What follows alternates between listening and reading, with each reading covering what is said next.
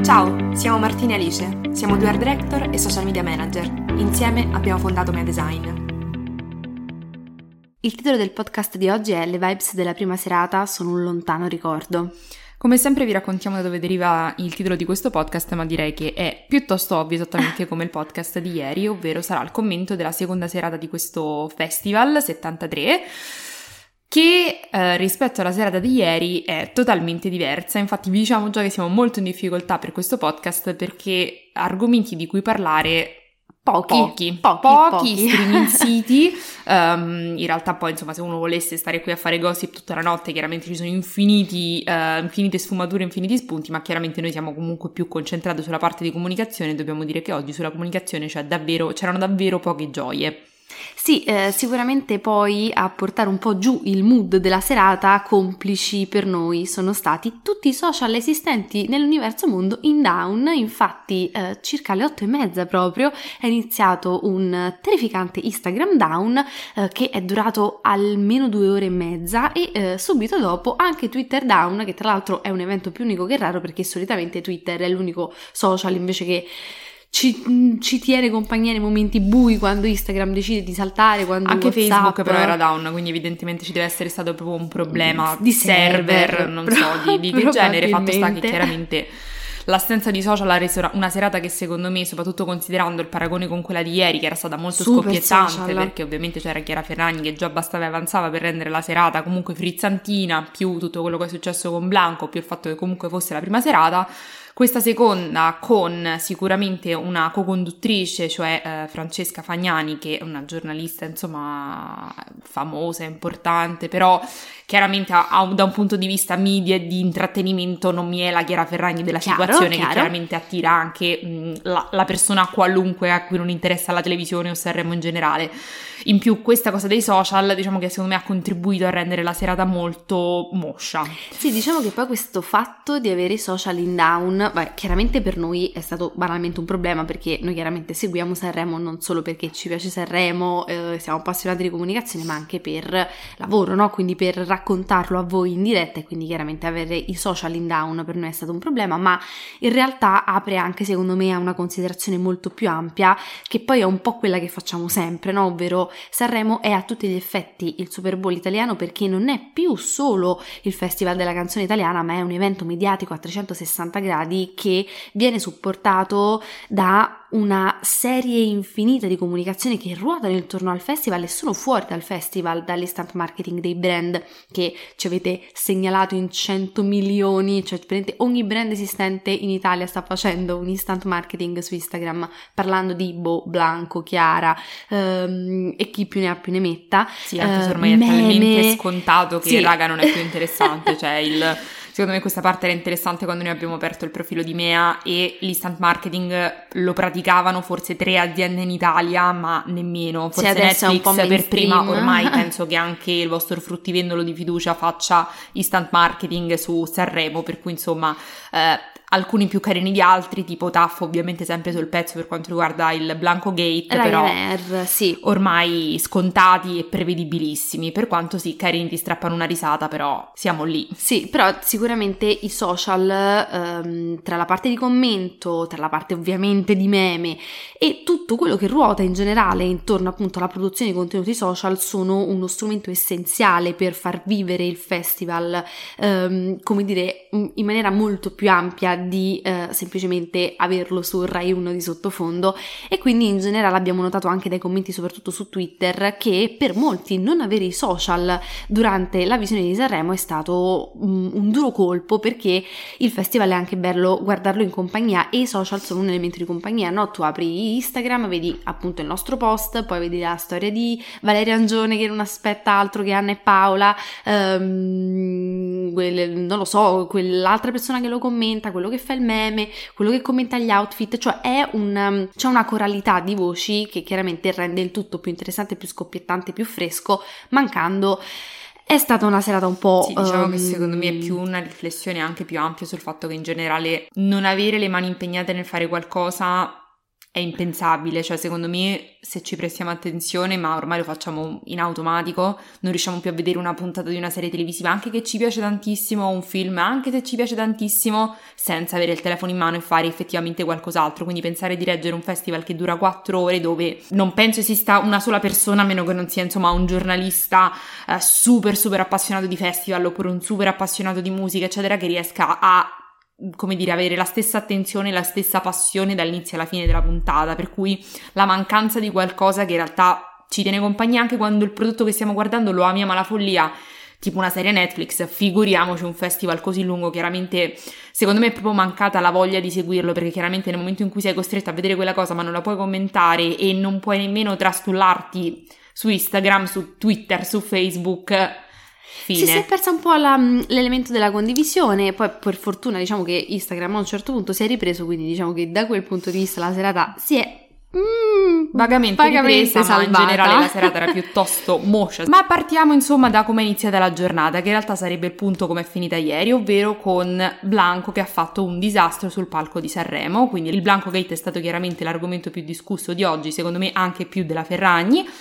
e eh, sono arrivate le aspettate scuse che non sono arrivate invece ieri sera sul palco. La cosa di cui siamo più contente è che eh, Blanco abbia deciso di non eh, parlare, cioè di non realizzare un video perché come vi diciamo sempre in tutti i podcast dove andiamo ad analizzare un po' le scuse dei vari personaggi che hanno fatto casini in questi anni, eh, parlare diciamo mostrando il proprio viso, facendo delle scuse è sempre un po' problematico se non si è preparati ad affrontare questo aspetto e se non si sa magari mh, mm, gestire bene la mimica facciale, diciamo si rischia di fare più danni che altro, quindi in questo caso qualcosa di scritto per noi era mandatorio e meno male che le persone che seguono Blanco eh, la pensano come noi.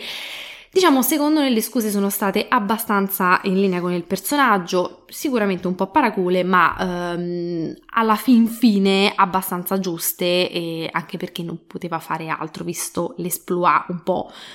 assurdo che Ma sì, anche per avuto... rimanere comunque coerente al suo personaggio che vuole posizionarsi come un giovane mm, ribelle, insomma, che non sta alle regole, quindi chiaramente la scusa classica del tipo sbagliato, post nero, insomma, sarebbe stata pro- poco plausibile, poco eh, giusta per In il linea. suo personaggio, per cui giusto comunque fare qualcosa inerente anche alla musica per rendere ancora di più il senso di artista un po' dannato, dannato. che deve, cioè che è un po', ma appunto in, in qualche modo vittima vittima della sua stessa follia d'artista. Ci sta, insomma, finto, cioè comunque molto costruito, niente che venga chiaramente dal cuore o da un vero pensiero di scuse, però giusto, anche perché ha funzionato, visto che eh, insomma, secondo me la risposta è stata molto molto positiva e considerando come era iniziata, cioè con probabilmente Blanco cancellato per sempre da, da, dalle nostre menti, secondo me se l'è cavata fin troppo bene. Diciamo che al momento si sta creando, secondo me, un po' del pettegolezzo che in qualche modo, secondo me, prima o poi il festival dovrà probabilmente affrontare, soprattutto se continuerà a essere così tanto mainstream come lo è stato oggi, su, soprattutto su TikTok, dove ci sono alcune persone, sia mh, influencer che persone dello staff o comunque ragazzi che erano presenti in platea, che raccontano qual è stata effettivamente la scena lì per lì, perché chiaramente noi possiamo raccontare e parlare di Blanco per quello che abbiamo visto in televisione, che per carità era, era in diretta, ma ci mancano i momenti delle pause pubblicitarie, ci manca, mm, non lo so, un momento tra uno stacco e l'altro che chiaramente magari il festival non riprende quando fa un collegamento esterno, insomma ci manca chiaramente una parte di oblio per quanto fosse tutto in diretta e c'è chi dice che la parte del calciare le rose fosse effettivamente programmata perché Blanco le calciava durante la pubblicità o non so durante quale collegamento esterno in cui appunto per fare non era prova, live. Tipo, diciamo che la cosa che ci sentiamo totalmente di escludere è che ci fosse qualcosa di programmato con il festival, anche perché non sarebbe stato possibile, ehm, come dire, è, è proprio illogico pensare che Amadeus o il Festival di Sanremo abbiano dato l'autorizzazione a una cosa che, voglio dire, è stato un affronto diretto no? al, al, festival e alla, alla, città di Sanremo stessa, come ci dicevamo ieri, perché appunto i fiori sono poi il simbolo stesso di Sanremo, magari è stata, um, come dire, pre-intenzionale da parte di Blanco, quindi magari Blanco aveva l'idea di fare questa cosa anche perché eh, la stessa scena, una scena molto simile, è nel videoclip della canzone che lui stava cantando, però ecco io mi sento di escludere categoricamente che ci fosse un accordo tra il festival e Blanco, magari Blanco ha pensato in cuor suo di fare questa cosa perché pensava potesse essere accolta forse in maniera diversa, non lo so. Sì, ma poi secondo me la conferma ovvia del fatto che il festival non lo potesse sapere è che se poi fosse stato una cosa programmata... Ma non è tanto quello quanto che Amadeus non avrebbe fatto la finta di cadere dal pero, cioè nel senso fosse stata programmata avrebbe detto ragazzi scusate, cioè sfuggita un po' di mano, era programmata, ciao, altrimenti giustamente Blanca avrebbe, cioè si sarebbe difeso, raga, è come se vi, non lo so, condannano, comunque vi, vi, vi dicono che avete fatto una cosa, cioè nel senso se l'avevate programmato voi dite, eh ma era programmata, non è che vedreste insomma di prendere i fischi dal pubblico e far No, passare come dei, esatto. degli scemi davanti a tutta Italia se effettivamente ci fosse un- una parte insomma eh, stabilita in precedenza per cui evidentemente se è stata programmata è stata programmata nella testa di Blanco e del suo management ma Anche se mi sembra mi una sembra follia una che il follia che a management- nessuno sia venuto in mente. Poi, mh, secondo me, calciare i fiori a Sanremo, che è la città dei fiori, anche avesse calciato mezza rosa, sarebbe stata comunque una follia, ma distruggere tutte quelle robe. Direi che era- non era possibile che fosse programmato. Però insomma attendiamo sviluppi anche perché secondo me questa sarà un po' tipo Bugo e Morgan, cioè sarà una cosa che ci porteremo avanti tutte le serate, varie gossip e ehm, varie evoluzioni. Sicuramente da parte nostra sarà interessante capire la reazione del pubblico all'evoluzione di eh, Blanco, soprattutto dopo le, dopo le scuse, quindi insomma come si muoverà il suo personal brand. Ma eh, diciamo chiusa la pre-serata, iniziamo ad entrare nel vivo ehm, appunto della seconda serata del Festival di Sanremo che ha avuto come co-conduttrice insieme ovviamente ai soliti Amadeus e Gianni ehm, Francesca Fagnani che come anticipava Martina è appunto una giornalista principalmente conosciuta dal popolo mainstream eh, per il programma Belve dove intervista appunto ehm, personaggi veramente di ogni tipo da Ilari Blasi a eh, non lo so Matteo Renzi quindi ha un, diciamo un panorama di intervistati molto molto ampio ehm, e È famosa per fare queste interviste molto taglienti, cioè secondo me la particolarità è che quello che sentite nelle sue interviste di solito non l'avete sentito in altre perché fa delle domande molto... cioè che a volte mettono anche in difficoltà l'ospite. dirette sì Ma più che dirette, io direi che Taglienti proprio sono proprio. a tratti quasi mh, cattive, cioè a primo Mhm. impatto potrebbero sembrare delle, delle domande cattive e, e infatti molto spesso secondo me, cioè vediamo insomma che gli ospiti sono o mh, a disagio, ma ovviamente in un disagio, come dire, pattuito, cioè soltanto magari dato dalla difficoltà dell'argomento di cui si tratta. Abbiamo visto Rocco Siffredi piangere, quindi insomma si crea un'atmosfera molto stile confessionale dove appunto queste, questi VIP, ehm, ognuno insomma della propria categoria, si confessano alla Fagnani e appunto raccontano i lati più oscuri della loro vita, del loro mestiere, di momenti particolari del, del- del loro percorso, eccetera, eccetera. E secondo me mh, la Fagnani quest'anno soprattutto è diventata appunto mainstream grazie a praticamente TikTok. sì è diventato un fenomeno virale Sì, un fenomeno virale che l'ha appunto consacrata a, secondo me, passare da 0 a 100. Ora, chiaramente sarà stata una giornalista eh, importante, ovviamente anche prima non è che questo l'abbia consacrata a vera giornalista, ma per lo più, cioè per il pubblico più mainstream, appunto, è questo che l'ha resa famosa in quest'ultimo anno. Di conseguenza, secondo me, quando sei così tanto legata a un programma e le persone sanno poco di te, perché secondo me No, a largo pubblico niente, sì. non ci sono così tante informazioni, sarebbe stato, secondo me, più giusto o mh, ora non dico raccontare qualcosa della sua vita perché chiaramente Mhm. mh, magari giustamente non ne vuole parlare, il suo lavoro è un altro, però quantomeno farle fare quello su cui è più riconoscibile, quindi la parte finale in cui fa l'intervistina a Gianni e a Amadeus riprende chiaramente il concetto di Belve ma non è stata minimamente Eh, è stato più uno stacchetto interessante, sì. è stata proprio una gag preparata al massimo dove loro conoscevano già la domanda, ma anche se non la conoscevano, insomma, era una domanda talmente easy, sì, dove Certo. andiamo a raccontare il siparietto di Morandi che si è sentito male a un concerto 30 anni fa, ma insomma, chi se ne frega, cioè comunque cose molto blande, niente a che vedere con il vero, secondo me, cuore del, del programma che conduce. Per cui secondo me nel complesso è stata ovviamente assolutamente all'altezza, una ottima presentatrice, Presentatrice. però è mancato secondo me un po' quella cosa che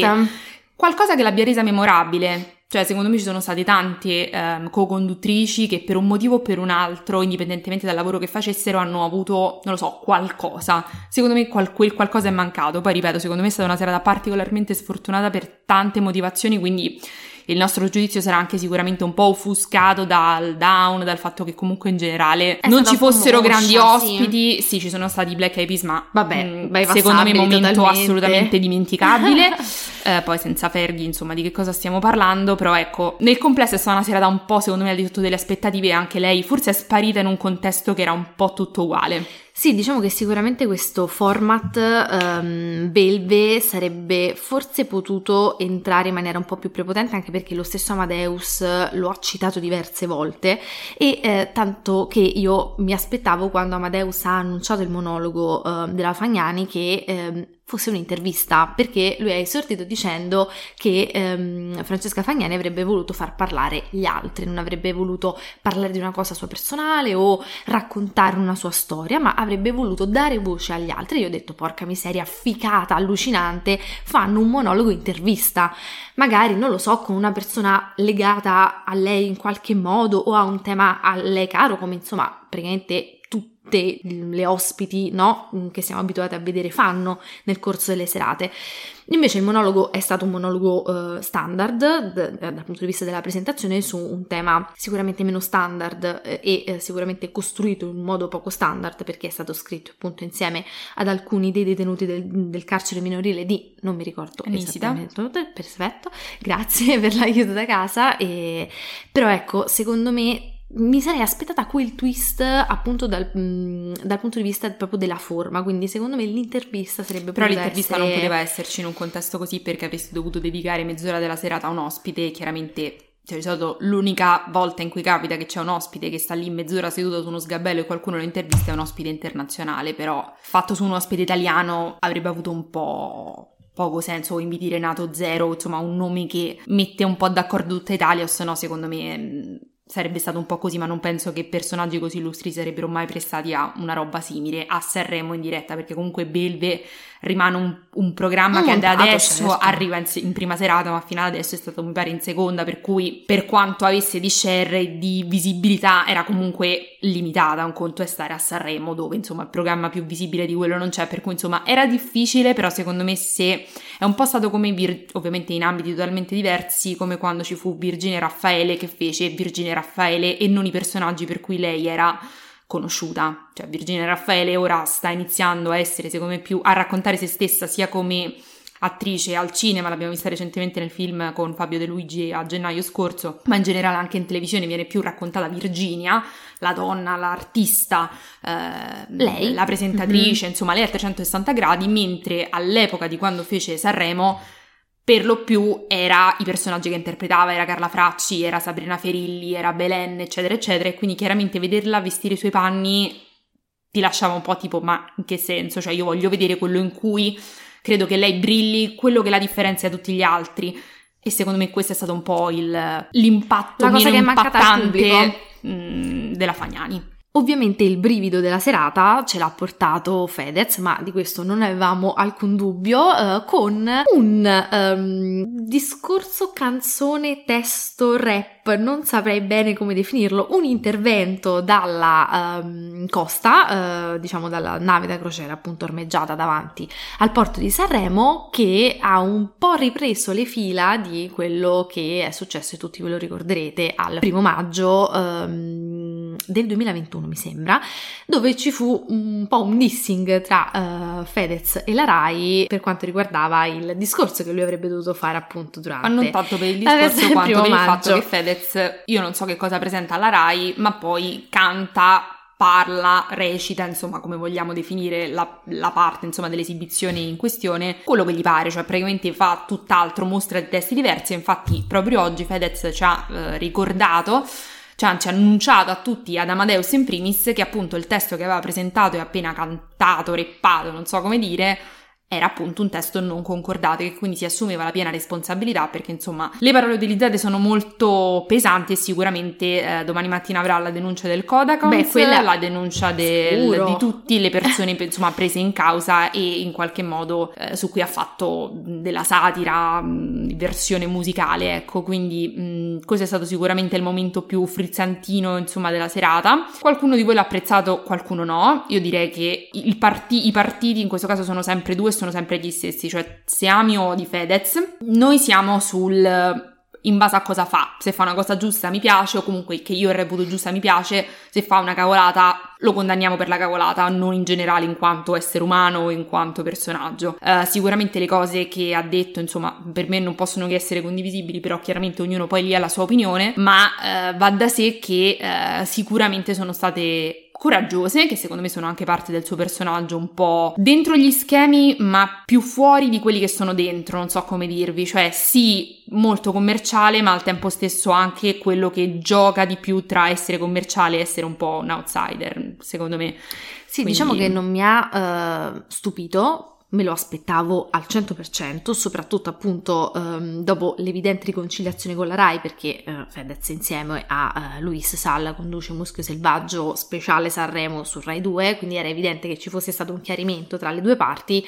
mi aspettavo una cosa del genere perché non penso che Fedez avrebbe fatto pace con la Rai se la Rai non gli avesse dato l'opportunità. Ma secondo me la Rai non è polla, ha capito che certo, ha Fedez e Ferragni uguale a boom di ascolti, pertanto passiamo sopra alle eventuali cose che ci danno fastidio, anche perché raga, parliamoci chiaro, non inviti Fedez, non lo fai cantare se vuoi avere la sicurezza che non dica cose pericolose. Ma certo perché Fedez Perché dopo che l'ha fatto è... una volta sai che lo potrà rifare. Ma cui... poi è nel suo personaggio, cioè Fedez è sempre stata una persona che non ha mai avuto paura di esporsi. Però finché lo fa sui suoi social, chiaramente tu puoi dire ok, no, cavoli certo, tuoi, nel senso affari tuoi, nel momento in cui lo fa sul palco del primo maggio parlando del lavoro in piena pandemia, secondo me te la cerchi, cioè la Rai in questo caso se l'è cercata, non vedo come potesse pensare che non sarebbe mai potuto riaccadere. Ora magari non era detto che riaccadesse oggi, però insomma mh, mm, era, era, solo probabile. questione di quando, non, se, non di sé. Uh-huh. E chiaramente c'è chi l'ha odiato perché dice che Fedez è un, una persona ego riferita che insomma in realtà non è che dà questi messaggi per man- mandare insomma dei messaggi o per affermare i propri valori, ma per mettersi in mostra come tutti. No, sicuramente in parte è vero, voi dovete sempre considerare Fedez come Chiara Ferragni, come tutte le persone ma come anche i politici. Sono, ma certo, personal cioè, brand. Ok, affermare i propri valori, ma anche affermare la propria persona, se no al posto di qualunque faccia ci potrebbe stare chiunque e invece no, ci sta quella persona a rappresentare quei valori, quindi certo sicuramente ci crede, ma sono anche un modo, un, um, un mezzo per portare avanti la sua filosofia di marca come personal brand, il suo posizionamento, gli ideali in cui crede, il fatto di identificarsi con un certo tipo di idee, quindi portare a sé un pubblico che ha le stesse idee. È una cosa normalissima che viene fatta da tutti i brand, magari ecco, non esponendosi dal punto di vista politico, ma su qualsiasi altro tema, che sia la visione della vita, la visione del lavoro, la visione della donna, dell'uomo, dei bambini, dei figli, dei, degli animali, del sole, eccetera, eccetera, eccetera. Quindi è chiaramente anche parte di una strategia di comunicazione e di marketing, ma noi questo tendiamo a darlo per scontato, forse per deformazione professionale, naturalmente lo è e ma poi non ci vediamo in marcio, è appunto, cioè comunque siamo dentro il Festival di Sanremo, non siamo ad, ad un'assemblea politica, non siamo in un luogo uh, dove si fanno le leggi o dove si fa la politica. Siamo comunque in un contesto di comunicazione, di spettacolo, di televisione. Ma non siamo nemmeno alla parrocchia dove ognuno cerca di aiutare gli altri, cioè chiaramente è un contesto di comunicazione dove comunque l'obiettivo anche di Sanremo è economico, non è che c'è de- de- della bontà o dello spirito di, di voglia di fare, di, di, come dire, di cambiare il mondo. Poi, se mentre si fa dell'intrattenimento si guadagna e si lavora, si cambia anche il mondo, top ma non è questo il contesto, non era l'esibizione di Fedez, insomma, il primo obiettivo questo, è fare della musica, fare la sua arte, quello che lui reputa tale,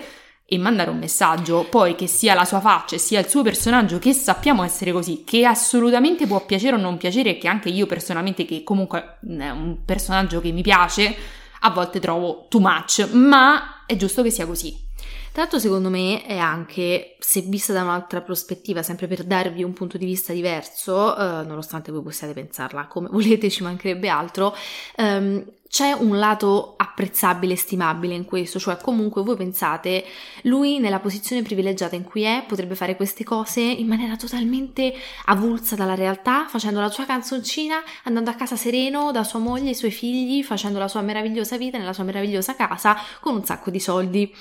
Invece ogni occasione è buona per esporre la sua idea, sì sicuramente anche per portare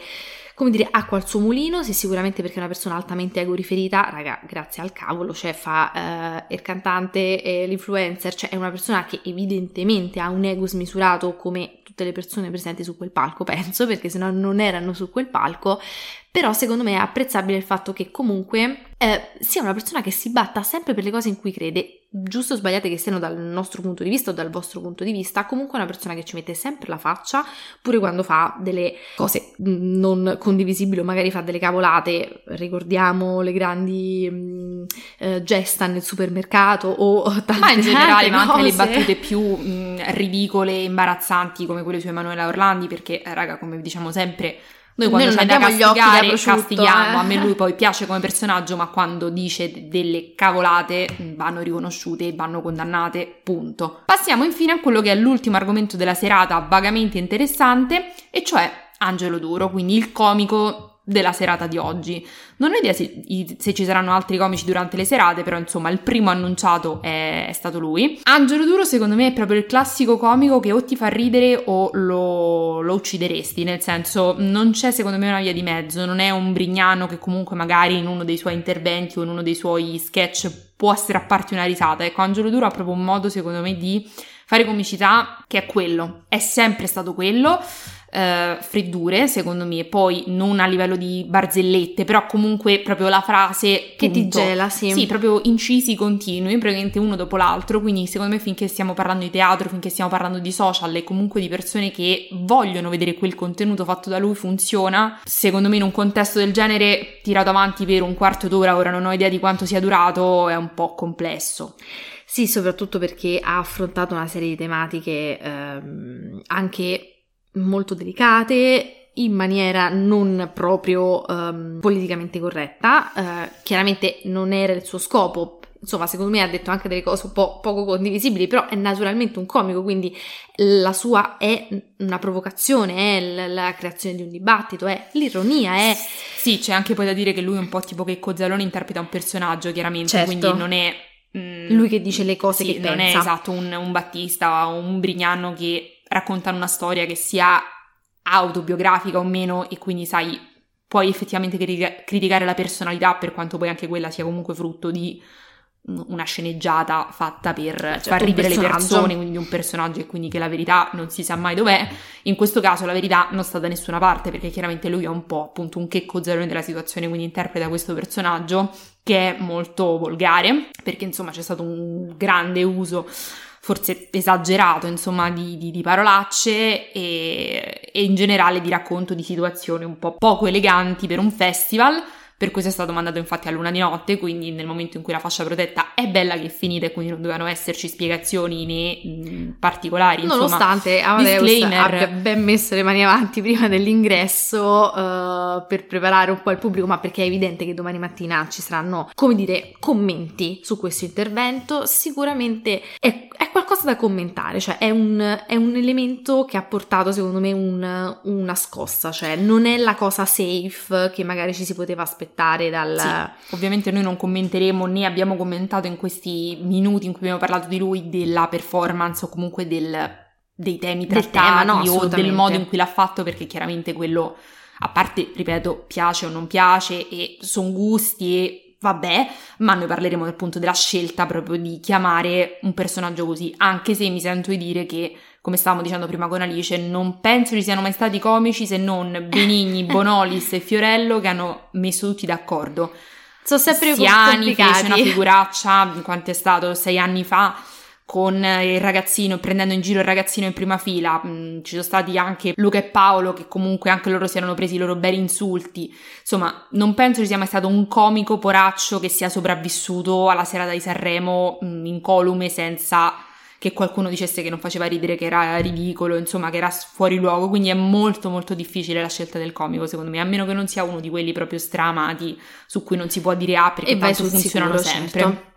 Sicuramente l'augurio che ci facciamo questa sera è che la serata di domani ehm, sia più scoppiettante, cioè ci aspettiamo anche, vista la presenza, diciamo, eh, di tutti i cantanti in gara, magari meno sketch, meno momenti così di intrattenimento, ma più mm, scattanti, più, più vivaci, perché Dobbiamo dire che questa seconda serata è stata decisamente più moscia, siamo molto curiosi di vedere i dati dell'Auditel, anche perché insomma dopo l'esploit di ieri sicuramente eh, sarà difficilissimo, sicuro non sarà come quello esatto. di ieri che insomma era da 95 che non era così alto, però non ho proprio idea di quanto possa essere sceso. Al limite, secondo me, sarà la terza serata dove, se non ci saranno, secondo me, grandi riprese, potrebbe assestarsi su un livello sicuramente più basso della prima. Da vedere se sarà più basso della seconda dell'anno scorso. Questo sicuramente sarà interessante, ma ci aggiorneremo su tutti gli altri social con Domani. i dati. Grazie per aver ascoltato il nostro podcast. Se volete saperne di più su di noi o su cosa facciamo, seguiteci al profilo Instagram mydesign.agency. Alla prossima! Ciao!